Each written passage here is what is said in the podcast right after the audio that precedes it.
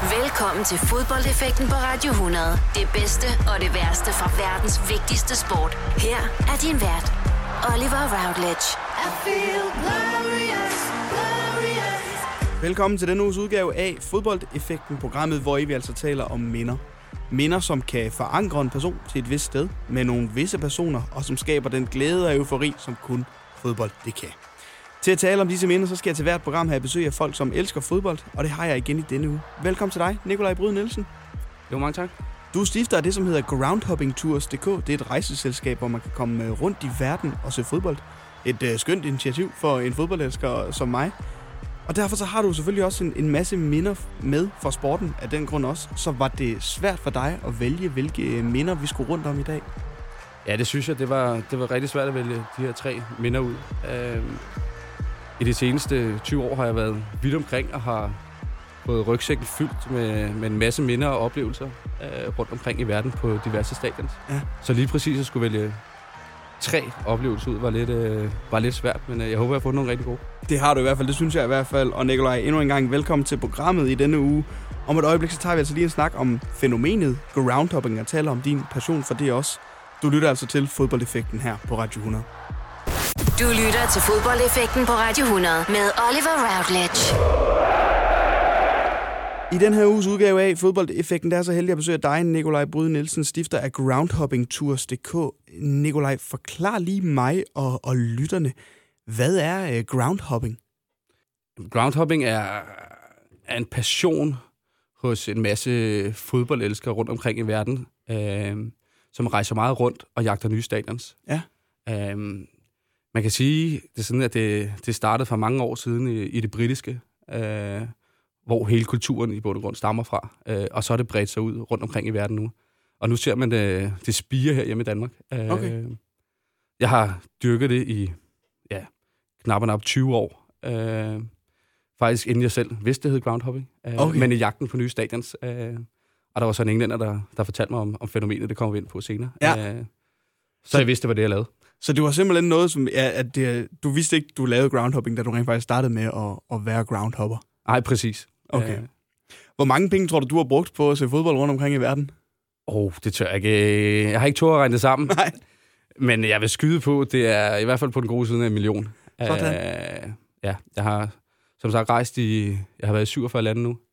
Ja. Uh, og det har i hvert fald krævet 20 rejser om året, cirka, uh, igennem de seneste 20 år, jeg har været har dyrket det her. Øh, så det er rigtig, rigtig, rigtig mange penge. Ja, det, det skal jeg for. Et stort indhug i budgettet øh, hver måned, ja. øh, som er blevet lagt til side til det her. Det er, øh, det, ja, som fodboldfan og elsker, så, så kan jeg jo rigtig godt lide at høre det her. Du er som sagt stifter af det, som hedder groundhoppingtours.dk. Hvad fik dig til at starte et, et rejsefirma med udgangspunkt i, i groundhopping, hvis, hvis jeg har forstået rigtigt, for så er det jo det, det er, ikke? Jo, det er præcis det med udgangspunkt i det. Øh, og det er at rejse ud og, og få en masse unikke oplevelser, og der, i bund og grund anderledes stadionoplevelser, mm. end, øh, end man får på de store gængse stadions rundt omkring okay. i Europa.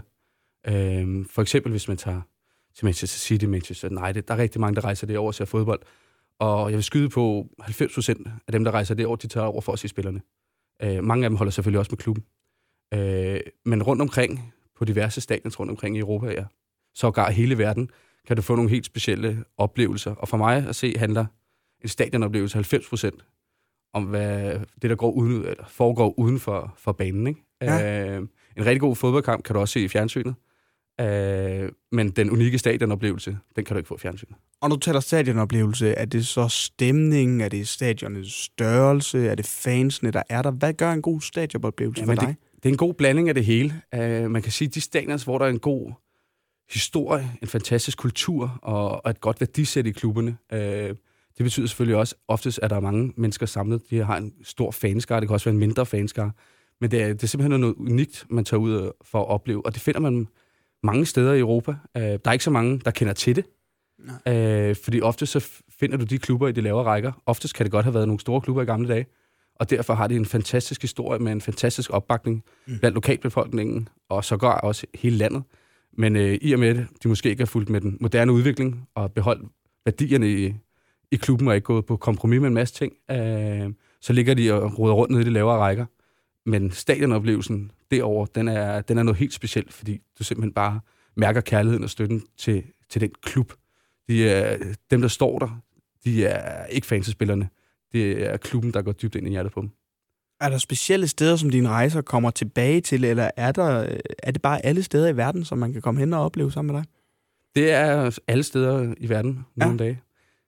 Eller forhåbentlig bliver det det på sigt. øh, vi rejser rundt i Europa. Øh, vi har nogle Bundesliga til Tyskland, øh, hvor vi har en Bundesliga-bus, der kører ned. Øh, og der plejer vi at have en, en stor kamp på programmet, og så plejer vi at dykke ned i anden, tredje Bundesligaen, eller sågar helt ned i regional Bundesligaen. Okay. Hvor du også øh, kan finde nogle helt unikke klubber og nogle større. Men så har vi også på programmet fra, fra 2020, starter lidt her i 2019 allerede, der tager vi til Sydamerika og skal til Brasilien i år, og så Fedt. kommer Argentina på programmet øh, i 2020. Er der nogen øh, lande i verden, hvor du har tænkt eller tænker, ah, det der, det kan jeg godt lige undvære. Det, det behøver jeg ikke lige at, at, at smage på? Det, der har stået nederst på min, på min bucket liste, hvis man kan sige det sådan, øh, det er USA. Det er USA? Ja. Okay. Hele kulturen derovre, øh, i bund og grund med Major League Soccer, som startede efter, efter VM, ja. øh, den er lidt, som jeg ser det udefra, overført for, for NFL og NHL og så videre. Øh, hvor man rykker klubberne lidt rundt i byerne, og de egentlig lidt er, lidt er til salg. Øh, så historien derovre er ikke så stor. Øh, og derfor har det ligget meget, meget langt nede på min, øh, okay. på min liste. Jeg tror først, jeg kommer derover, når der, der kommer VM-slutrunde, lad mig sige sådan. Du skal ikke over og nyde noget MLS øh, inden da? Så skal det være, fordi at, øh, jeg tilfældigvis slår vejen forbi, men det er ikke øh, lige noget, jeg, det er jeg ikke lad mig sige det sådan. Men grundet din passion for det her, Nikolaj, så må der jo også være, øh, eller du må have været på nogle unikke og, og vilde stadions på en eller anden måde. Er der nogle stadion, som, som du bare ikke kan glemme? Ja, altså som ung, så startede man jo øh, hele det her Groundhog med, med at jagte de store stadions. Ja, øh, det kunne jeg forestille mig nemlig. Og det, altså, det er den normale fødekæde, ikke? Altså, man bliver jo som ung forelsket i, i spillet på banen, så bliver man forelsket i de store klubber, det der, man hører om i alle medierne. Mm. Så har man besøgt de steder og finder ud af, måske, det er lidt det samme på mange af de store stadions nu om dagen. Øh, hvis du tager, som sagt, Emirates, øh, hvis du tager øh, Metropolitan i, i Atletico Madrid, så de to stadions, de er, de er nærmest identiske. Okay. Øh, og sådan ting. Så derfor, i starten, så jagtede man selvfølgelig de store. Man var på Camp Nou, man var på Anfield, man var på Old Trafford og alle sådan nogle ting. Men efter årene her, så er det mere de, de mere unikke øh, stadions, man, man sådan jagter. Mm. Øh, og har blandt andet en oplevelse fra, fra Stockholm, øh, hvor jeg er oppe på, på Stockholm Stadion, det gamle OL-stadion fra 1912. Okay. Som er sådan yndet mål nu for alle groundhopper. Det lukkede jo i sin tid øh, for, hvad er nu det, må være en, en 5-6 år siden, da, da både Hammerby og Djurgården, de rykkede på Tele2 Arena. Det er Djurgårdens gamle stadion. Okay. Men det er, det er bygget som en, en gammel borg, og det er det gamle træbænke, og du har hele den gamle kongeloge, som er bygget ud øh, i træ, altså sådan på stadion. Det er, det er noget helt unikt, og det, jeg ved, der er rigtig mange, der jagter det, når de spiller en træningskamp deroppe, så valgfarter de ja. for nær og fjern af hele Europa, for endelig at få det stadion på deres CV. Ikke? Øh, så det er for dig meget de små stadion, fordi nu, nu, nu kan jeg jo ikke lade være med selv at sidde og tænke over, jamen når jeg har været afsted, så har det jo også været øh, jagten på at, at komme på et, et stort stadion. West Ham flyttede til uh, uh, London Stadium, eller uh, det gamle OL-stadion. Uh, det skulle jeg opleve. Men i samme ombæring, så tog jeg også på, på, øhm, på Goodison Park og så Everton. Og det er jo to øh, diametrale modsætninger, de her to stadions. Upton Park sad jeg på en træbænk og, øh, og kunne ikke se, når der var et målspark, fordi så, så var bolden væk øh, for højt over mig. Og, og, og hvad hedder det, London Stadium var jo, altså man sad jo 100 meter fra banen. Øhm, så for dig lyder det som om, at det er mere de unikke stadions, end det er de store stadions, der, der ligesom gør en indflydelse for dig nu. Ja, præcis. Øh, som årene jo som sagt er gået, så er det mere, at man jagter de unikke oplevelser. Mm. Øh, jeg tror, det er ligesom, hvis man har, hvis man drager sammenligning med en meget rejsevand person, som har taget rundt i store byerne, ja. så jagter han også mere og mere de unikke rejsemål. Øh, det er ikke, fordi han kommer tilbage til Madrid hver gang. Han tager ikke til, til London hver eneste, eneste storbyferie. Han jagter sådan de mere specielle oplevelser rundt omkring. Og det er ligesom her, altså jeg jagter lidt historien. Jeg var på vej fra Gibraltar til Georgien til, til landskampen her ja. øh, hvor vi havde et stop i, i Paris. Øh, og så var jeg forbi Stade de Bauer, øh, som er Red Star Paris stadion, okay. som er, for at sige det mildt sagt, noget gammelt lort. Øh, det er et gammelt stort stadion, der har huseret over 40.000 mennesker. I dag er det kun godkendt til 10.000, fordi på tribunerne, der vokser græs i 1 meters højde, øh, og der er kun få steder, man, man ligesom har, jeg vil ikke sige, man har ikke holdt det ved lige, men man har gjort sådan, så det kunne blive acceptabelt, at der kunne være tilskuer. Øh, og det er sådan et sted, jeg ynder at komme tilbage til nu og skal opleve, og det er en, en stor, gammel fransk klub, den næstældste i Frankrig faktisk, mm. øh, som er meget speciel og har et meget specielt publikum og, og en speciel opbakning. Ikke? Øh, så det er sådan nogle stadion, som man i bund og grund jagter nu. Det er ikke, når Tottenham åbner deres nye stadion. Øh, og det er, det er de mere unikke oplevelser, man, man er på jagt efter. Men er der en, øh, en forfængelighed i dig, der også bliver nødt til, når, for eksempel når du siger, at nu åbner Tot Tottenham en ny stadion, så vil du også gerne have det alligevel på dit tv? Jamen selvfølgelig. Man vil jo gerne have alle stadions på sit tv. Ja. Men det er ikke, det er ikke sådan, at jeg rejser over for, Okay. for at tage det. Så skal det være, hvis du er der, for eksempel. Præcis. Hvis jeg kommer forbi, og det passer ind med en anden kamp, ja. så tager jeg selvfølgelig ud og, og ser Tottenham også. Øh, men det er ikke, den ligger i hvert fald ikke øverst på listen heller. Nej. Øh, at komme derover. Der ligger mange andre stadions rundt omkring i, i Europa, jeg hellere rejser ned for at se. Øh, Det lyder virkelig interessant, og tak for at tage mig med ombord på det her øh, fænomen og gøre mig klogere. Om et øjeblik, så skal vi altså blive klogere på, hvilke tre minder, du har valgt, vi skal tale om fra nogle af dine mange fodboldrejser. Jeg glæder mig til at komme i gang. Vi starter i Portugal i 2004, og det gør vi lige om et øjeblik. Du lytter til fodboldeffekten på Radio 100 med Oliver Routledge. I denne uges udgave af Fodboldeffekten, der har jeg besøg af Nikolaj Bryde Nielsen, stifter af Groundhoppingtours.dk. Nikolaj, det første minde, vi skal tale om, det er tilbage fra 2004. Vi skal en tur til Portugal, og så øh, vil den opmærksom lytter jo måske tænke, jamen hov, der er der i Portugal, og det er 2004, det er der EM, og det er også det, vi skal tale om, ikke? yes. Hvorfor øh, skal vi tale om, om det, Nikolaj?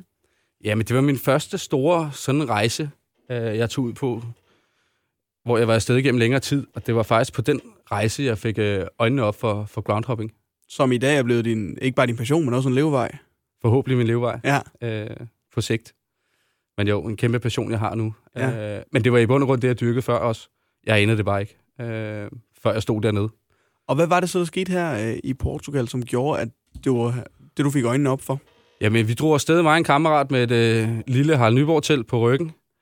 Øh, og ikke særlig mange penge på lommen. Øh, og skulle på en, øh, en lille øh, campingplads uden, øh, uden for Porto. Og så skulle vi se øh, Danmarks tre kampe i Porto, i Marisa Braga, med base i Porto. Øh, så en aften efter, jeg tror, vi har været der en 3-4 dage, sad vi på en bar og mødte nogle englænder. Øh, og snakker med dem, og hvad de lavede. Og jamen, de var selvfølgelig nede for at se EM og følge England. Men øh, derudover skulle de rundt og se, hvor mange stadions de kunne, de kunne nå at se dernede.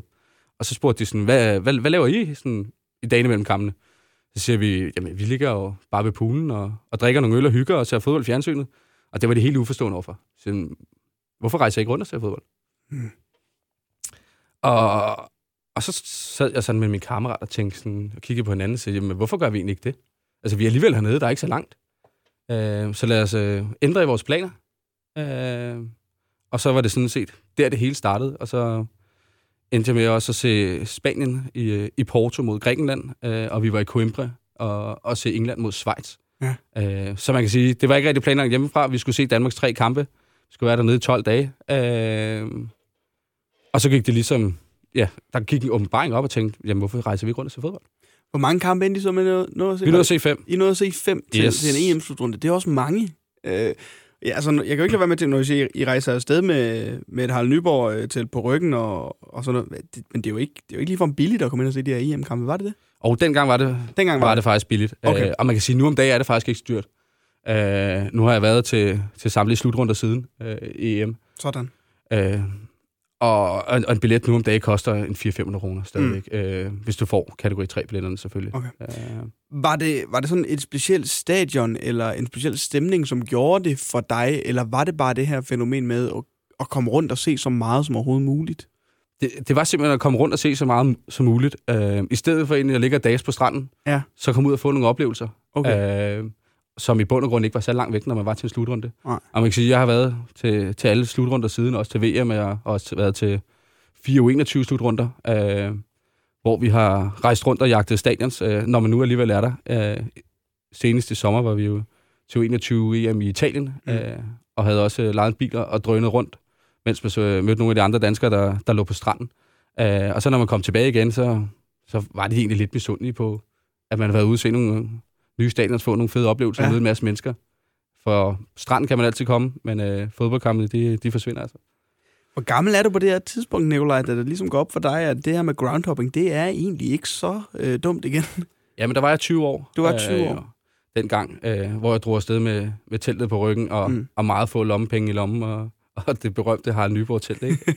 øh, og det var ikke, det var ikke skide planlagt. Altså, det var fordi, det var inden for en radius af, af små 100 km fra Porto, så tænkte vi, vi har en base der og, et, og vores lille telt, ikke? Mm. Og så skal vi nok kunne finde frem og tilbage med et tog eller med en bus eller lignende, ikke? Øh, og vi var meget uerfarne i det hele. Altså, det var, jamen lad os komme afsted, så, så tager vi det, som det kommer.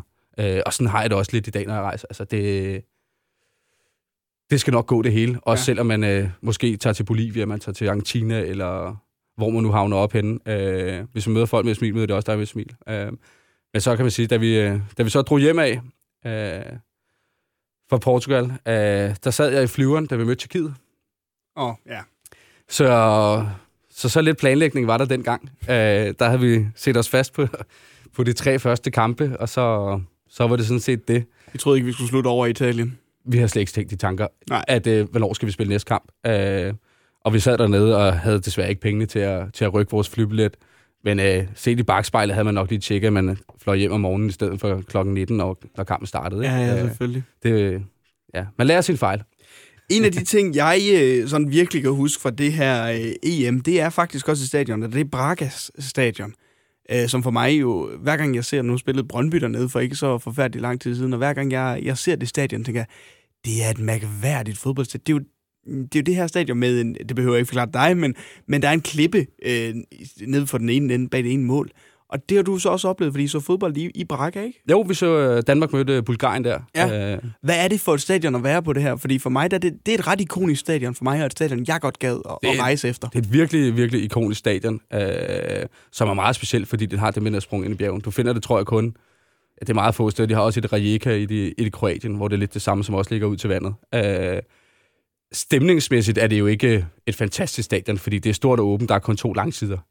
Øh, men det er, ja, det er ikonisk, det er unikt, det er bombastisk, når det bare står sådan der ind i bjerget med de to monstertribuner, man kigger mm. på. Og så samtidig, når man sidder deroppe og, og har, fordi det sprung ind i et bjerg, så har du udsigten ud over, ud over hele Braga og så videre. Ja. Øh, så man skal tage afsted for, for at opleve det unikke stadion. Ja, igen, fordi det er jo ikke et stadion, som du siger. Det, det er ikke stemningen, du får der. Det er ikke de mange flere hundredtusind mennesker, men det er bare et enormt flot stadion at se på. Fuldstændig. Og det er det. Er det. Og der er også det, mange af os, kan man sige, rejser for. Det er at opleve det der unikke mm. stadion, altså bygningsværker. Uh, man kan lidt sammenligne det, tror jeg, i bund og grund også, med folk, der rejser rundt for at se bygninger i verden. Ja. Om det kan være en Gaudi-bygning, eller hvordan her. Der er det, vi skal ud og se de der helt unikke, specielt byggede stadion, som ikke ligner alle andre som er virkelig sig selv, og, og se, hvordan det er. Ikke? Øh, og nu siger du til mig, at du har været til alle slutrunder siden øh, EM 2004. Hvorfor øh, søger du de her slutrunder? Hvad er der så specielt ved dem for dig? Er det drivet om at se så mange stadion som overhovedet muligt, eller er det fordi, det er landsholdsfodbold, og det er det største, der, der er? Jamen, der er mange ting, der driver mig til de her slutrunder. Man kan sige, selvfølgelig at følge det danske landshold. Mm. Det, er, det er altid prioritet nummer et, hvis vi er med. Uh, vi var også i Brasilien. Der var Danmark ikke med, desværre. Uh, men der er det simpelthen at rejse rundt og blive nye indtryk. Uh, se de forskellige fankulturer på tværs af, ja, man kan sige til det europamærskab, er det Europa, verden, der er det hele verden. Ja. Uh, hvor du får alle kulturerne ind, møde folk på en anden måde. Uh, snak fodbold med folk fra Afrika, snak folk med fodbold med Sydafrika, eller ja, Sydamerika, sorry, øh, og Australien og så videre. Altså, på sin vej til sådan en slutrunde, der møder du så mange mennesker, Øh, og mange af dem møder du igen og igen. Øh, en lidt sjov historie om det er, da vi var til VM i Brasilien, der havde vi tre kampe i noget, der hedder Recife og Natal, hvor vi skulle se to kampe i Recife og en i Natal. Øh, og den første kamp, der skulle vi se USA. Der ender jeg ved sådan en amerikaner, jeg sidder og drikker øl med, og det var skide hyggeligt. Efter kampen skilles vi desværre, vi får ikke snakket mere sammen. Så er vi i Natal dagen efter. Hvem er min sidemand? Samme amerikaner. Nej, hvor så, underligt. Så, hvad, og så viste det sig så to dage senere i Recife, sad jeg ved sådan af ham igen. Nej. og vi sad på de rigtige pladser. Altså, jeg ved ikke, hvad chancen er, men øh, det var det fandme var... sjovt, at vi, vi hyggede os hver gang. Så det var bare, nå, vi ses i morgen. Ja, altså. det skal jeg love for.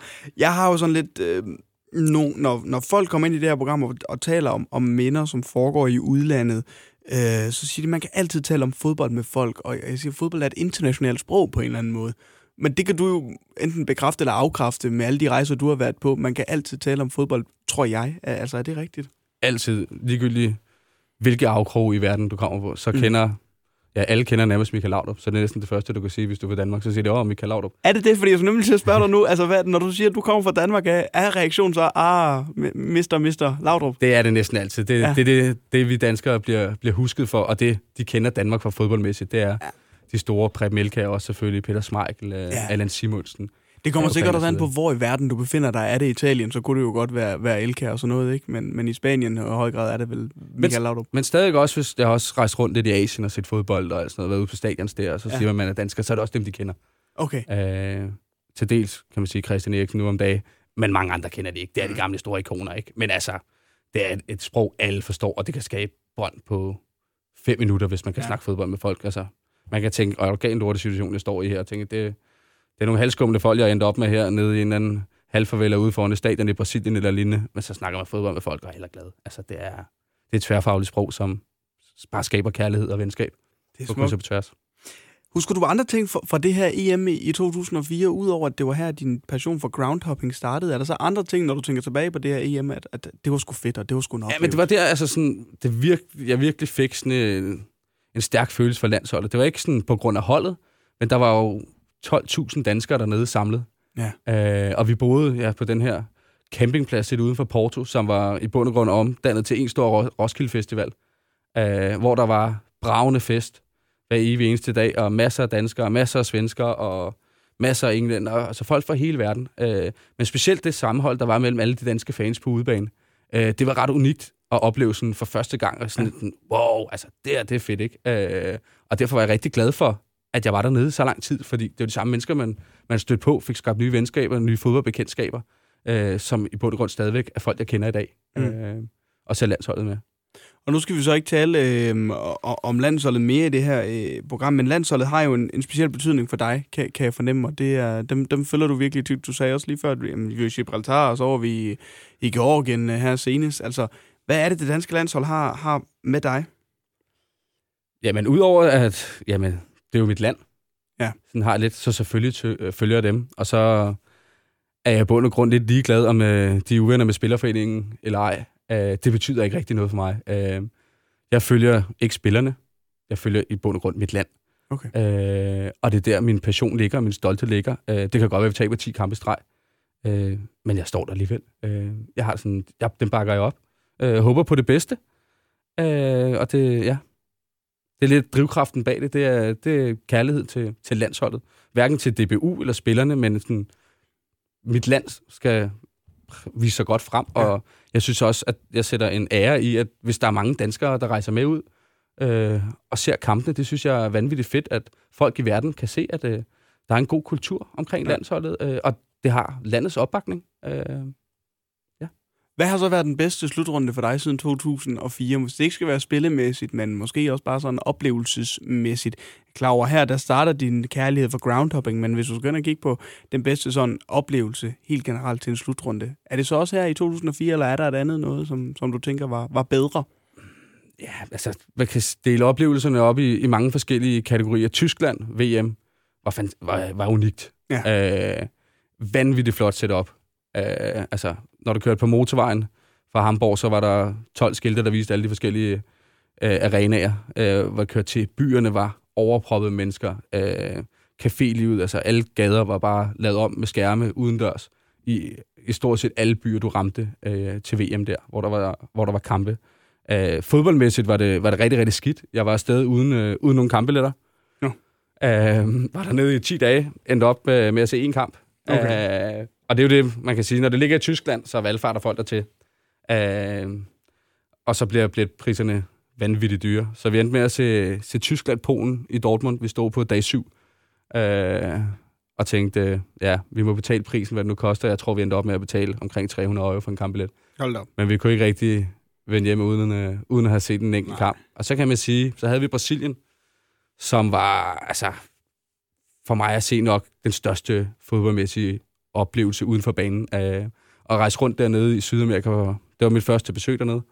Øh, vi startede i Rio, tog videre til Porto Alegre, så var vi i Recife, Natal, Fortaleza, øh, men opleve hele landets begejstring for fodbolden, opleve hele kulturen. Altså, det var en sambafest i tre uger af, af andre dimensioner, og et folkefærd, der var så glade, og alle snakkede fodbold. Øh, har en oplevelse, hvor vi kommer til Porto Alegre, vi skal ned til Holland og Australien. Øh, vi lander dagen øh, efter, vi har været til Iran, Nigeria, og nu lyder Iran, Nigeria som verdens værste oplevelse. Det var røvfedt. Mm. Øh, der kan de starte med at fortælle faktisk. Vi sad i fly derned, øh, kommer vi ind, så sidder der 200 nigerianere, alle sammen klædt i hvidt med bongotrummer, øh, og så kørte den bare med drinks og, og bongotrummer og nigerianer, der dansede i hele det der flyver, og vi dansede med, og det var en oplevelse uden lige, og hang med dem nede i byen, og Ja, da. ja, altså, det er jo det, man kan med, med de kulturer, ikke? Og, og så kom vi jo så til Porto Alegre øh, dagen efter. Vi, vi havde et travlt program, lad mig sige det sådan. Øh, det var ikke meget søvn, der var mange flyture og mange fodboldkamp. Øh, og vi landede derop og, og var godt trætte, øh, og så kom vi ind til byen og skal tjekke ind, og der er bare et stort larm. Øh, der er simpelthen en tre dages helligdag, fordi der er en fodboldkamp, så hele byen er sat på den anden ende. Øh, det er alle gader, live musik, fodboldfans overalt, og ja, vi havde lidt tænkt på, at vi skulle have lidt søvn, men øh, det blev, det blev planerne blev hurtigt ændret, og så røg vi på bar og, og festede med lokalbefolkningen og alle de fodboldfans, der var rejst hertil, ikke? Øh, så ja, på, eller ikke Portugal, men hedder Brasilien, den står også som virkelig, virkelig en af de helt store oplevelser til turen, selvom Danmark ikke var med. Du har mange gode oplevelser til en slutrunde, og en af dem var altså også EM tilbage i 2004, og det var det første minde, du er med her i fodboldeffekten, Nikolaj. Altså Danmarks, eller din oplevelse til EM 2004. Du fik set Danmarks øh, tre kampe også, men desværre ikke, øh, eller den mod Tjekkiet. Øh, Vi, vi taber den, men du fik desværre ikke oplevet den heller. Jeg vil sige, da, da jeg landede, der, der gjorde det ikke noget, jeg var taget hjem. Om et øjeblik, så skal vi altså videre til det andet minde, du har taget med. Og her skal vi altså på en groundhopping-tur i den grad til et, øh, et land, jeg aldrig har tænkt over at se fodbold i. Vi skal en tur til Gambia lige om et øjeblik. Når du skal fra Sjælland til Jylland Eller omvendt, så er det Molslinjen, du skal med Kom, kom, kom, bado, kom, bado, kom, bado. Få et velfortjent bil og spar 200 kilometer. Kør ombord på Molslinjen fra kun 249 kroner. Kom bare du. Er du på udkig efter en ladeløsning til din elbil?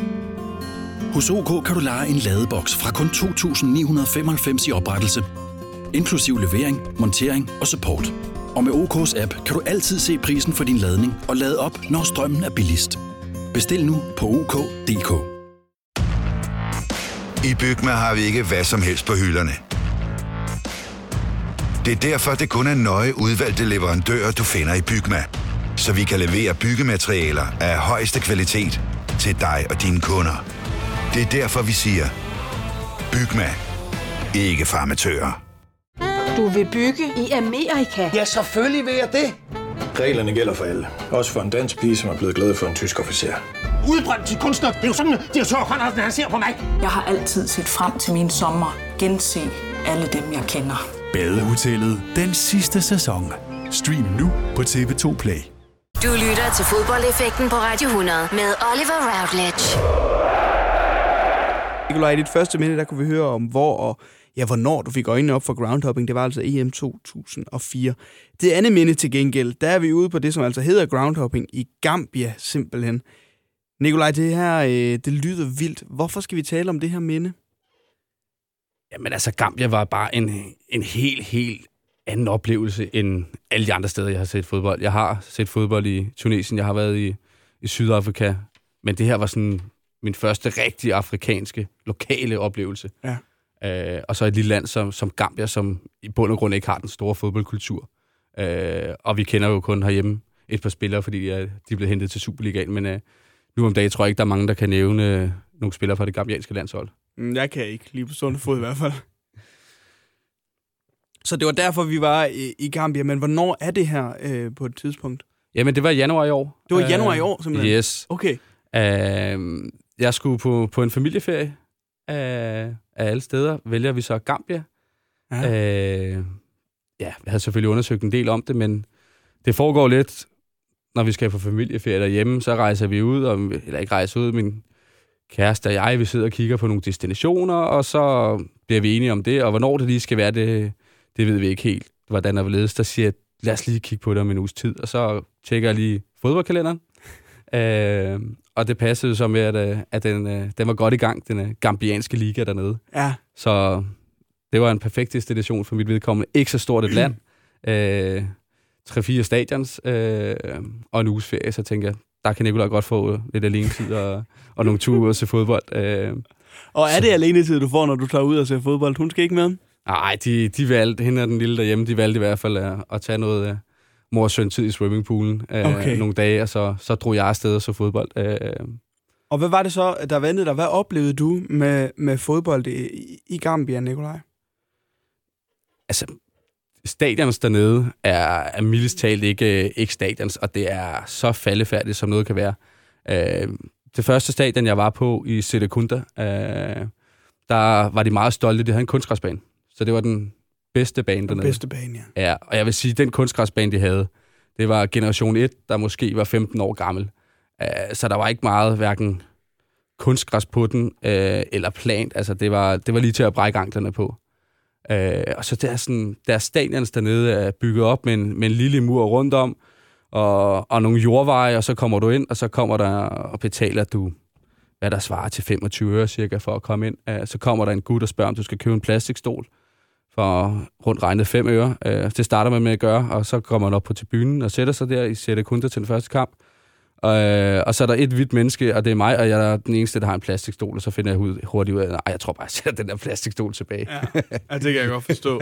det var sådan lidt forkert, men man sad på jorden der. Øh, men der, der, altså, i Serekunda, der var om, omtrent en, en 400 lokale tilskuere. Øh, vi var en del, der sad på, på tribunen. Øh, jeg var der tidligt en time inden. Øh, så der var ikke så mange mennesker fyldt op endnu. Og, og det første, der går en 10 sekunder, så kommer der tre geder gående forbi. Øh, hernede. Og der, vi snakker fodbold i den bedste række. Øh, der var udkommanderet politi, der var kontrol i indgangene og sådan noget, men gederne lader man selvfølgelig gå igennem. øh, de er selvfølgelig, og de, de kommer gratis ind. Så der går, der går geder rundt på stadion dernede. Ja. Øh, Og det er ikke engang, fordi du skal spise græsset, for der er kunstgræs. Præcis. Ja. Øh, men det er lidt øh, der, og jeg bruger den lokale og siger, hvad, hvad er det der for Der er nogen, der er de geder der, og sådan, de, de kommer hjem i nat og sådan, "Nå, okay, men øh, og så, men altså, det er sådan, der er ikke nogen fankultur dernede.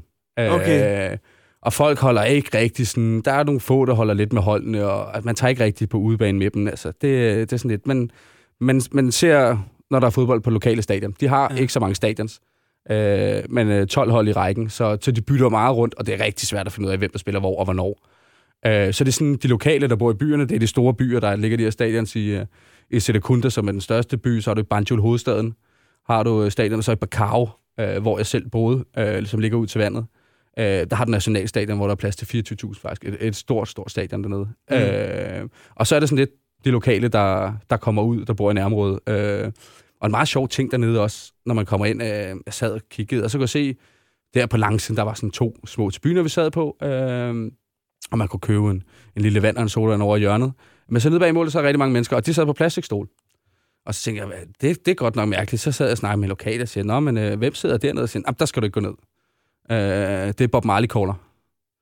Det er Bob Marley Corner. Præcis. Og det, det havde man simpelthen på alle stadions. Øh, så det var dernede, at øh, der blev røget en, en masse fjole, øh, fjolletobak, og de, de ikke så pæne gutter fra lokalbefolkningen, øh, de simpelthen sad nede og, og han fortalte, at der var en masse ludomani og, og alt sådan noget dernede, så man skulle ikke gå ned og tage billeder af dem. Øh, Gud, hvor, hvor underligt at, at høre på en eller anden måde. Altså, det, øh, der er jo ikke rigtig nogen fodbold-fankultur dernede. Øhm, men det lyder som om, det er en ting, der foregår til mange kampe. Ja, men det, for, det foregik stort set, øh, nu så jeg fire kampe, det foregik til alle sammen, hvor det sidder nede, og så det er en eller anden form for lokal betting, øh, Ja. der foregår dernede. Øh, men man kan sige, alle de andre, der var på stadion, øh, altså, de går op i det med liv og sjæl, øh, og der er også, altså, det er, det er hjemmebaneholdets fans, der som- sagt er der, hvis de spiller hjemme i den by, Mm. de nu øh, hører til. Øh, men, men at mærke øh, den, man kan sige, kærlighed til fodbolden dernede, den var ret unik. Også for altså, spillerne, når jeg kom, de kom og hilste på. Øh, de var helt sikre på, at jeg var gæt, tror jeg. Nå, på Øh, dig? Ja, ja. selvfølgelig. Så altså, i pausen, så kom der 10 spillere op og sagde hej. Og fortalte deres navn, og, og de ville gerne til Europa og sådan noget. Og så sagde jeg, ja, men det, det tror jeg altså ikke, jeg kan klare. Sådan, ah, men, øh, men husk mig lige, og, og alle sådan nogle ting. Øh, men, men de brænder virkelig igennem for fodbolden dernede. Altså, hvis du gik på gaderne, de spiller fodbold overalt. Okay. Øh, og det, det er hele deres liv øh, for de her fodboldspillere. Og de er i bund og grund dybt seriøse øh, omkring det. Ikke? Øh, de har bare ikke midlerne, kan man sige, og viden mange steder om det. Øh, og så er, er hele deres liga, den er, lad mig sige, 50 år tilbage, tror jeg, fra, fra hvad vi ser i Europa. Når der skal skiftes ind på banen, så går spilleren op med en hvid lap papir til et dommerbord, hvor der så sidder en fjerde dommer, som så på sin måltavle, som er den helt gamle skole, med vendepladerne, Sådan. går ud, og så peger op med, med hvem der skal på banen. Ikke? Øh, så det er det, det, vi snakker, det niveau helt dernede. Ikke? Og det var jeg lidt i chok over at se nu om dagen, at man i bund og grund, jeg ved ikke, om det er fra FIFA side, eller hvordan, og hvorledes, men at der ikke er nogen penge i det dernede til at lave sådan nogle ting. Ja. Øh, Kan du godt blive... Du synes, det er for dårligt på en eller anden måde? At- Jamen, jeg synes, det er ærgerligt. Ja. Altså, hvorfor at, skal de sidde med de gamle måltavler dernede? Ja. Altså, hvorfor investere bare, bare en lille smule i det? Fordi det vil betyde så meget Det betyder så meget for folk. mange. Altså, de elsker fodbold. Altså, mm. alle snakker om fodbold i Gambia.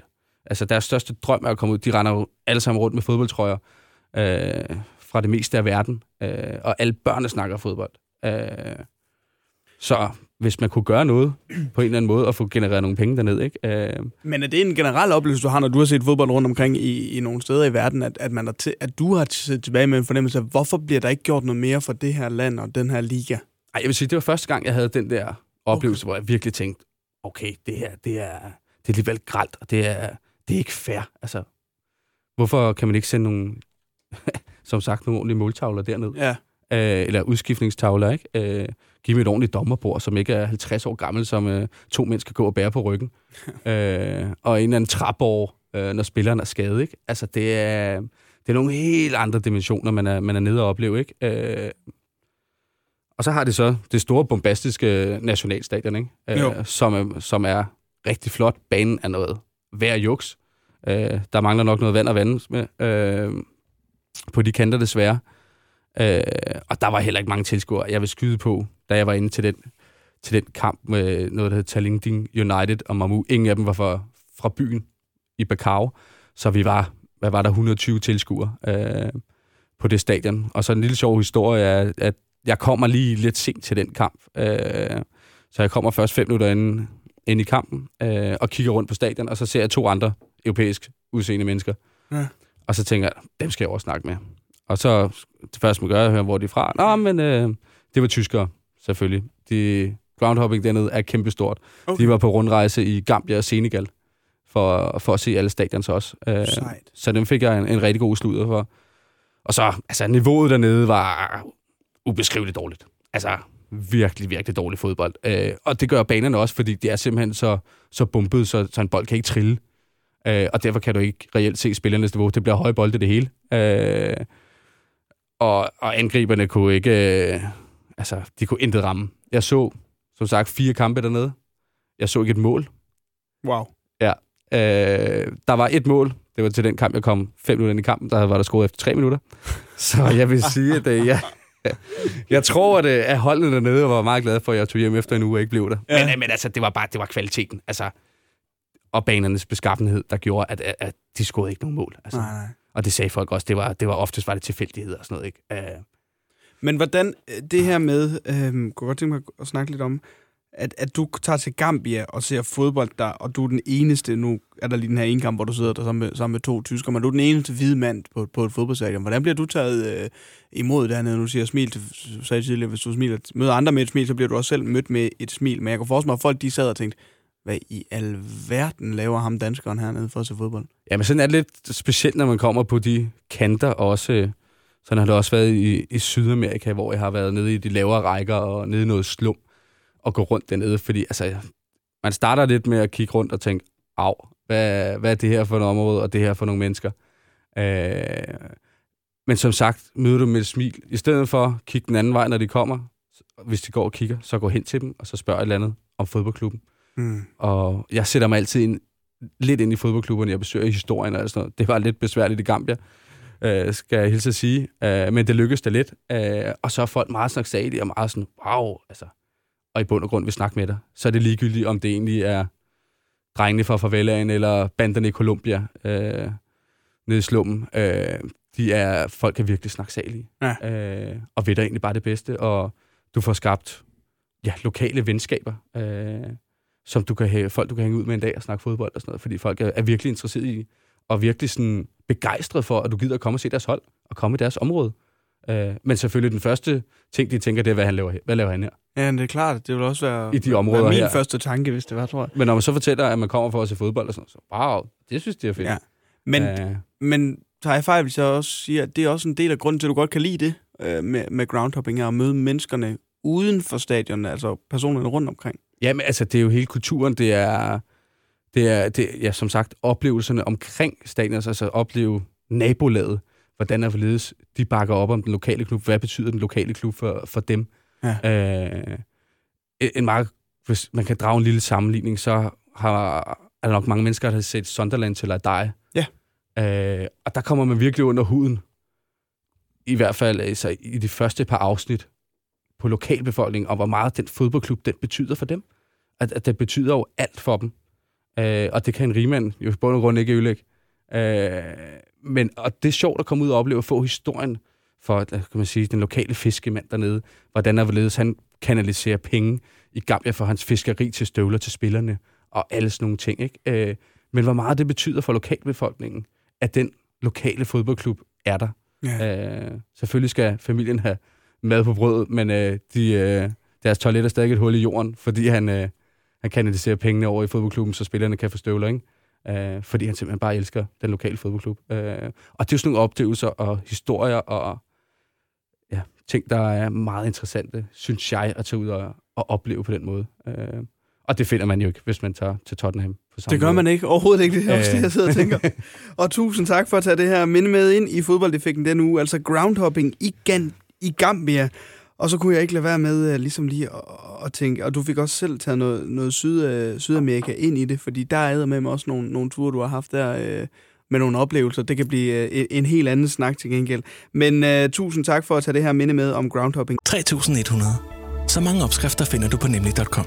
Så hvis du vil, kan du hver dag de næste 8,5 år prøve en ny opskrift. Og det er nemt. Med et enkelt klik ligger du opskriftens ingredienser i din kog, og så leverer vi dem til døren. Velbekomme. Nemmer, nemlig. Haps, haps, haps. Få dem lige straks. Hele påsken før, imens billetter til max 99. Haps, haps, haps. Nu skal vi have... Orange billetter til max 99. Rejs med DSB Orange i påsken fra 23. marts til 1. april. Rejs billigt, rejs orange. DSB, rejs med. Haps, haps, haps. Du vil bygge i Amerika? Ja, selvfølgelig vil jeg det. Reglerne gælder for alle. Også for en dansk pige, som er blevet glad for en tysk officer. Udbrændt til kunstner. Det er jo sådan, at direktør Conradsen, han ser på mig. Jeg har altid set frem til min sommer. Gense alle dem, jeg kender. Badehotellet den sidste sæson. Stream nu på TV2 Play. I Gambia, Nicolaj. Du lytter til fodboldeffekten på Radio 100 med Oliver Routledge. tredje minde, som du har taget med, det er et minde, som er på tværs af, af landet. Vi skal snakke om øh, nogle fodboldkampe. Øh, og jeg synes, du skal få lov til at fortælle, Nikolaj, hvilke klubber og hvilke dage det her det drejer sig om. Fordi det, det har været et tæt pakket program, kan jeg forstå på det hele. Jamen, det var det. Vi, øh, vi startede øh, en lørdag i Københavns Lufthavn og, og fløj til London. Øh, vi skulle egentlig slet ikke have været til London. Øh, planen var, at vi skulle til Italien. Øh, men grundet at økonomien ikke rakte så langt, og flybilletterne var, var forholdsvis dyre, så fløj vi over London øh, på vej til Italien. Så vi havde et stop i London, hvor vi skulle ud og se Millwall Bradford øh, om lørdagen, og så, som egentlig var hovedkamp på turen om søndagen, så fløj vi til Rom og så Lazio Roma. Lazio, et, et godt derby. Derby i Rom. Derby de Capital. Ja. Og så derfra skulle vi videre til, til Genua øh, og se, øh, se Genua Verona, og så sluttede vi af onsdag med at se Milan øh, mod United i Champions League semifinalen. Så man kan sige, at de to hovedkampe på turen var, var søndag og onsdag, og så fik vi fyldt lidt på i mellemtiden. Øh, men det var egentlig en tur, som... Ja, den var lidt spontan, og det var sådan første gang ud over EM, og vi havde selvfølgelig fløjet ud og set nogle fodboldkampe, men jeg tog sådan en lidt længere tur, og, og dengang, altså vi havde ikke booket en skid på forhånd. Nej. Øh, for at sige det mildt. Øh, vi havde booket et, et hotel i, i London, og et hotel i Rom, og det var sådan set det. Det var afsted uden kampbilletter, og vi tænkte, den kører vi i døren. Vi vidste ikke helt, Milan United, Lazio Roma, det kunne måske godt blive et problem, men Ja. øh, vi tænker, det plejer at lykkes, ligegyldigt hvor man står, og, og finde nogle billetter på en eller anden måde. Så, så vi drog afsted på, på sådan en, øh, ja, en femdages tur. Desværre kunne vi ikke, øh, kunne vi ikke finde fodboldkamp om mandagen. Nej, det var også for dårligt, at der ikke var noget der. Øh, Milan United i en semifinale, siger du, så det, det må alligevel været et par år tilbage, uden at... Øh, Ja, det var i 2007, Okay. øh, at vi var på den her tur. Ja. Så, så jo, det ligger, ligger nogle, nogle år tilbage, og en gang, hvor at, øh, erfaringen var lidt mindre. Øh, med måske nogle gange at se, om man ikke lige kan, kan få købt en billet hjemmefra og sådan noget. Mm. Så, og planlægge noget med nogle tog. Og, ja, vi, vi sov på en banegård i Rom. Sådan lidt af hvert. Så, Sådan der. Ja, ja. Det skal Så man det var rigtig godt. Hvordan, øh, hvordan var det? Lad os starte med, øh, starte med, med første kamp øh, lørdag. Millwall-Bradford, øh, siger du. Øh, The Den, som Millwalls øh, stadion hedder. De er jo ikke øh, just kendt for at være de mest øh, omfavnende typer i den del af, af London og i den fodboldklub øh, Millwall. De kan være nogle lidt øh, hårde hunde, har de ry for at være. Hvordan var din oplevelse af at, at se fodbold på The Den? Jamen, altså, det var sådan min første rigtig, vil jeg sige, det var min første ring, rigtig engelske fodboldoplevelse, hvad jeg vil kalde engelsk fodboldkultur. Øh, når man kommer til, til det den, som du selv siger, det er, det er ikke det mest gæstfrie område. Øh, det er ikke øh, der, hvor alle de, de fancy butikker øh, lå.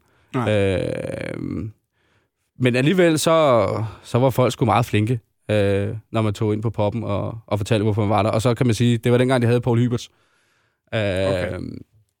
øh, så det, det var en god indgangsvinkel til det hele. Øh, øh, og så stadionoplevelsen, altså det var, det var et halvfyldt stadion. Øh, jeg blev, vi havnede ved siden af en, en, en herre sammen med sin kone, jeg tror, han har været 80 år. Øh, og hvad han ikke kunne, øh, et repertoire af bandord, det var, det var helt vanvittigt. Altså, det var, det var fantastisk at opleve, for det er sådan et, nu har jeg oplevet det mange gange efterfølgende, men det er sådan en helt gammel essentiel kultur derovre. Altså, Ja. englænderne, de sidder der og bandersvogler, det er ligegyldigt, hvad der sker. Altså, er de får en 2-0, og der er en, der, der laver et eller andet, der er håbløst, eller slår op i banen, så brokker de sig.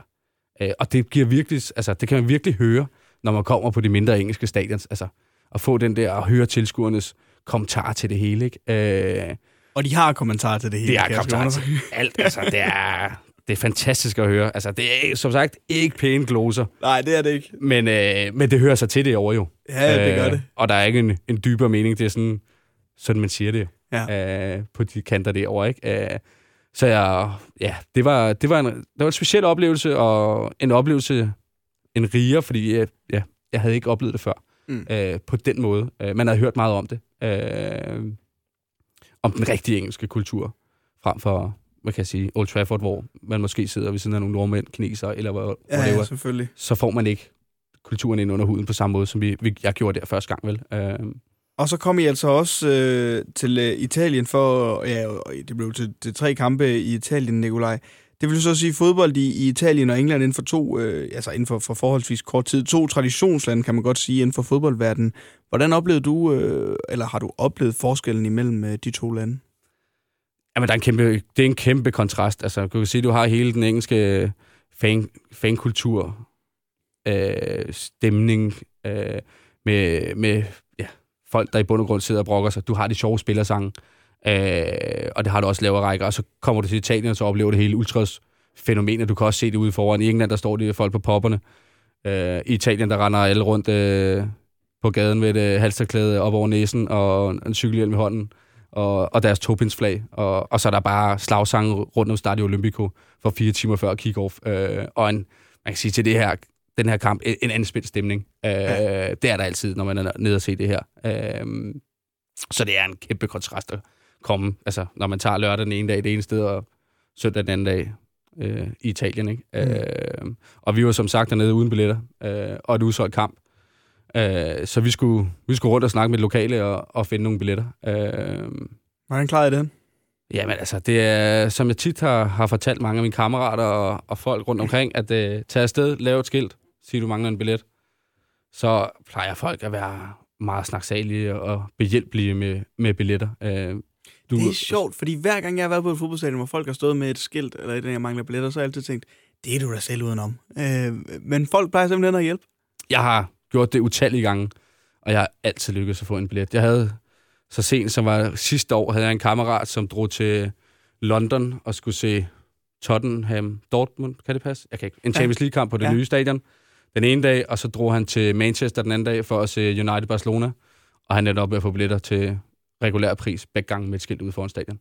Imponerende. Ja, men, okay. men, men det er det lidt, altså, står du der med et skilt, der er altid folk, der har ekstra billetter. Man kan sige, der er rigtig mange firmaer, øh, større gruppe, vennegrupper og sådan noget. Så er der en, der er blevet syg, de har en ekstra billet. Så tænker man, ham hjælper vi ham der. Eller en, der kender en eller et eller andet. Øh, det er selvfølgelig ikke øh, alle billethejerne, der står rundt omkring. Øh, men jeg gør det også selv, hvis jeg står, lad os sige, til en landskamp, har en ekstra billet, der står en med skilt, selvfølgelig her. Jeg Okay. okay. får en billet til, til normal pris. Øh, folk hjælper hinanden, så man skal aldrig give op. Nej. Øh, og her, jeg tror, der gik et kvarter, så havde vi, havde vi billetter. Øh, Sejt. man kan så sige, vi endte op øh, med billetter til Kurva Nord. Uh, vi var lidt, lidt urutineret i bund og grund. Jeg tror, vi skulle have ventet, men vi var så fabrilske over for billetter. Man kan sige, det er, det er Lazio enden. Det er Lazioen. Ja, Okay. for, for de mest hardcore, der står dernede. Uh, og som sagt, ja, det var i 2007. Jeg var stadig en ung knejt på, på 23 år. Uh, og var lidt uerfaren i det. Og det var, da vi kommer ind der to timer før kick-off og tænker, at vi skal have de gode pladser, stiller vi os ned i midten. Så gik der 10 minutter, tror jeg, så kommer der nogle gutter hen og prikker os på skuldrene og siger, ah, ah, I skal væk. I skal væk herfra. Ellers så... Så vi røg op i hjørnet Ja. øh, på kurvaen. Øh, men ellers, øh, ellers var det en god oplevelse, og man kan sige. Lazio vandt 3-0, så der var helt elektrisk stemning Og meget dernede, god stemning dernede, Ja, ja. præcis. Men, øh, men vi lavede selvfølgelig nu rutineret øh, og stille os på stemningskurven, og jeg kan kun opfordre folk derude til at øh, lade være med at købe i stemningsafsnittene. Man rejser ud for at opleve stemningen og se den udefra. Det er ja. der, du oplever, din stadionoplevelse bliver bedst. Egentlig, hvis du kan stå og se på, øh, på hjemmeholdet og udholdets fans. Og lige så meget i, i respekt for de folk, der følger klubberne. At man ikke øh, overbefolker deres Ja, ja, stemningsafsnit med turister osv. Øh, jeg vil sige, den bedste oplevelse, den får du altså på langsiden, Okay. når du kommer som turist. Gælder det også, fordi jeg har jo siddet og tænkt, og det kan godt være, det er en, en neuforestilling. Jeg kunne godt tænke mig at komme til Dortmund og se fodbold, Signal i Duna Park. Jeg kunne godt tænke mig at stå nede bag målet. Men er det det samme, der gælder der? Det, de gældte maver, øh, at man skal, man skal se dem på langsiden, i stedet for at være en del af dem? Det er i hvert fald min kæmpe anbefaling. Jeg har selv været på, på Vestfalen. Jeg tror, jeg har været der en 20 gange nu. Øh, og jeg vil sige, de bedste oplevelser på langsiden. Hvis du sidder på langsiden og kan se hele den mur, hvordan den udformer sig, hvordan den fungerer, hvordan de synger, hvordan de hopper. Hvis du står der selv, kan du ikke se det. Så står du bare og hopper. Nej, det er rigtigt. Her, der kan du få det hele med. Altså, Okay. få dig et spot, hvor du kan se hele den mur. Så lover jeg dig for, så ser du ikke 70 procent af kampen, så sidder du og kigger det op. Så jeg vil sige, at den bedste oplevelse, den får du faktisk ved at opleve den udefra. Ikke at stå på den. Fordi så kan du ikke føle, hvor vildt det egentlig er. Altså, det, sådan har jeg det. Det er en, øh, en god øh, ting at tage med sig herfra i hvert fald. Der var jo også andre kampe, vi fik lov til at se. Øh, Genoa, var det Verona, de spillede øh, imod os, som I, I var nede til. Hvad er forskellen på at se fodbold øh, til et, et Rom-derby, og så et Rom-derby, og så Genoa, var Verona bagefter? Ja, men jeg troede faktisk, der var stor forskel, men, øh, men det viste sig så. Uh, det var det ikke. Og det, det er en lidt sjov historie, som i bund og grund er lidt længere. Uh, men vi skulle med toget til, til Genua. Vi havde base i Milano. Mm. Vi havde taget et nattog fra Rom til Milano. Og så kommer vi op på banegården. Vi er afsted ved, ved, en, ved en 12-tiden den dag. Og så kan vi godt se, der er rigtig meget politi på den banegård. Og så tænker vi, det var, nå, hvad, hvad, hvad sker der her? Det er sådan, du ved, der er ikke nogen fodboldkamp. Altså, så, så ja, det kunne vi ikke helt lige sætte os ind i. Så kommer vi ud til vores perron 17 eller sådan noget, og så står der, jeg ved ikke, hvor meget politi foran toget. Og vi sætter os ind i toget, og vi er de eneste to mennesker. Og så tænker vi, det er godt nok mærkeligt det her. Og det der, at politi bliver stående, og, og toget skulle have været kørt. Øh, så det undrer vi os lidt over. Så vi går ud og spørger, og de siger bare, nej, nej, ind i toget med jer igen. Efter et kvarter, så vælter det ind med 400 Verona-fans. Øh, og vi sidder inde. Det er ligesom de gamle tog, helt gamle tog med skydedør, hvor man sidder inde i sådan nogle kopier. Okay. Så vi sidder mig og min kammerat derinde med, med en pose øl. Øh, og vi skal lige have i mente, at United skulle spille i Milano senere. Øh, og hele det her tog, det vælter ind, øh, eller det vælter ind på toget med, med de helt hardcore øh, Verona-folk, med, hvor der står Hellas Verona Terror Machines og, og det hele på, ikke? Så vi ved, kan godt lidt se, det, det, er, sgu det, det er ikke det, de bedste dreng, dem her, vel? Øh, og vi finder så ud af, at øh, toget kører der et kvarter efter, og nå, så, er vi, så, er vi, så er vi afsted med dem. Og de, de vader frem og tilbage ude foran og kigger ind og tænker, hvad, hvad er det for nogle gutter, dem der? Så kommer, den, øh, kommer der en ind, en rigtig stor fyr, øh, i bare overkrop, og ind og spørger, om vi er fra Manchester United. Og vi er englænder. Så siger vi, nej, nej, nej, vi, øh, vi er danskere. Ah, Preben Elkær. Ja, jeg skulle lige det at sige. så, så var vi verdens fedeste. så alle de der gutter der, som vi... Altså, jeg vil sige, at øh, vi, var, vi, vi var aldrig bange. Ja, det kan jeg da godt forstå. og tænkte, åh, oh, oh, hvordan går det her, ikke? Så de var bare vores venner. Så var det bare Elkær, der kunne redde jer der. Ja, ja, præcis. og så ender vi en- vores tre timers togtur. Vi finder så ud af, at vi egentlig har taget det forkerte tog. Og vores tog havde rykket perron. Det havde vi bare ikke lige luret. Okay. Så vi var kroppet på et særtog med et ultrastog med Verona-folk. Og det gør så også, at når vi kommer på banegården i, i Verona eller i Genua, så bliver vi banket ind i nogle busser øh, og kørt ud til stadion og direkte ind i udbaneafsnittet. Og vi har ikke nogen billetter, fordi dem skulle vi først købe derude. Ja. Øh, og vi kan ikke komme ud igen, og vi kan ikke komme ind, fordi vi har ikke nogen billetter. Øh, og så, jeg tror, der går en times tid, og en af de der Verona-fans får overtalt politiet til, at vi har altså ikke en skid med det at gøre. og så bliver vi lukket ud, og så er der halvanden time til kampstart, og så skal vi først på jagt efter billetter til et andet afsnit. Men det viser sig så, at det er en kæmpe højrisikokamp.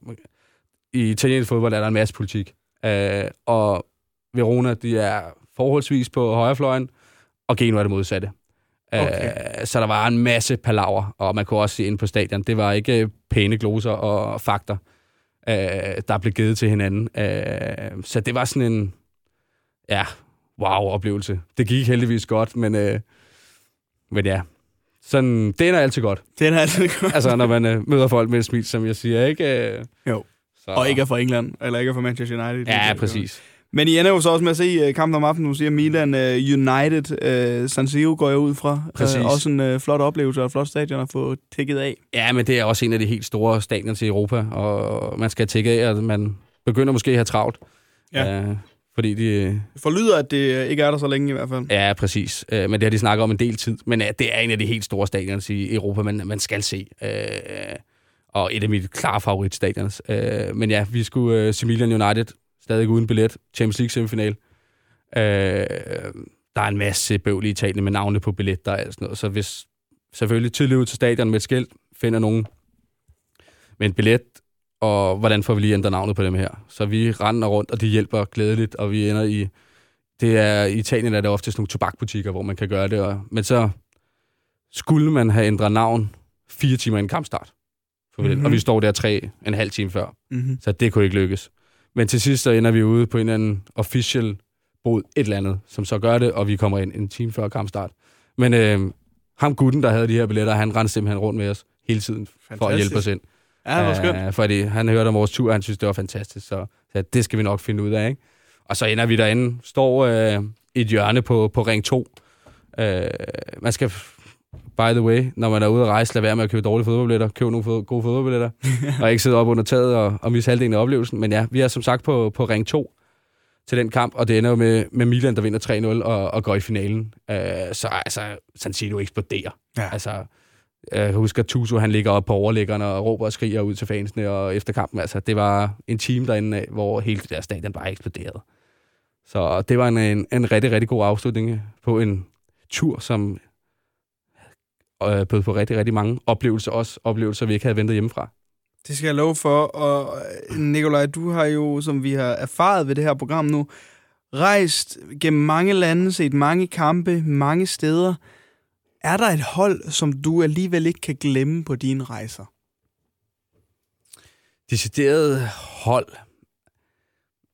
Mm, Jeg har mange hold, jeg har, har sådan sympati for, okay. som jeg har været ude at se. Øh, det er ikke sådan, at jeg så decideret holder med dem, øh, men jeg følger dem sådan øh, lidt på afstand, øh, hvor man har haft nogle, nogle specielle oplevelser rundt omkring. Ikke? Øh, og altså, vi har været i Penafil i Portugal, af, af alle steder, og se en øh, træningskamp, eller ikke en træning, en pokalkamp mod øh, Victoria Citobal, Ja. Øh, det var sådan helt ud af bogen oplevelse. Vi, øh, vi var nede til landskamp med Danmark og vågnede op dagen efter og skal finde ud af, om der ikke er noget fodbold. Vi havde prøvet at undersøge det hjemmefra, men der var ikke. Men så lige pludselig dukker den her famøse pokalkamp op med et første divisionshold øh, halvanden time uden for Porto. Øh, og med kamptømmermænd, så kæmper vi os ned på banegården og køber en pose øl, og tager ud af. Øh, og ingen af os har strøm på telefonen, og vi ender på, kommer ud af toget øh, på det her trinbræt i bund og grund, og bare tænker, det kan da ikke være her, der er fodbold. Så møder vi en lokal mand, der fortæller op ad bjerget, så vi skulle vandre 30 minutter op ad, øh, op ad et bjerg, øh, og rigtig nok, så dukkede der et stadion op, og de var om nogen rigtig, rigtig gæstfri. Øh, så de bød på gratis Superbok, som den hedder dernede, øh, og vi fik gratis indgang, og mange af spillerne havde engang skinner på, og det var sådan, det var sådan en helt random oplevelse i forhold til, at det var sådan i første division, og det var gæstfri, så det er sådan alle, de, mange år efterfølgende, så er det sådan, vi, vi holder lige øje med, hvordan øh, de, de klarer sig, og man har sgu i bund og grund lidt, lidt sympati for dem, ikke? Ja. Øh, og sådan er det også med mange andre klubber i Europa, ikke? Øh, man kan ikke lade være med at have sympati for en, en klub som Union Berlin, øh, som gør Nej. det på deres helt egen måde. Øh, selvom de er Bundesligaen, øh, Ja, så, ændrer, det, så ændrer de ikke på, på billetpriserne. Øh, som turist kan du ikke bare købe en billet. Du kan ikke købe en sæsonkort i år, hvis du ikke har haft sæsonkort ja. sidste år. Øh, og alle sådan nogle klubber rundt omkring øh, i, i Europa øh, får man lidt sympati for, når man, når man ligesom besøger dem og følger lidt med i det. havde vi også i Perugia for et år siden. Og det var også en helt fantastisk oplevelse. Så, så begynder man sådan lidt at følge med der. Øh, så jeg holder ikke rigtig decideret med, med en masse klubber rundt omkring. Øh, eller har et hold i, i Europa. Øh, men jeg har sympati, og jeg har nogle steder, jeg ynder at besøge, også at komme tilbage til nogle gange, ikke? hvor man har haft en god oplevelse. Øh, så ja. Det er klart, og et fantastisk minde, Nikolaj, som altså starter en lørdag i, i London og slutter en uh, tirsdag aften i Milan og en masse dejlige fodboldkampe der ind imellem os. Det tredje minde, du har med, Nikolaj, og det var altså lige her i Fodboldeffekten på Radio 100. Du lytter til Fodboldeffekten på Radio 100 med Oliver Routledge.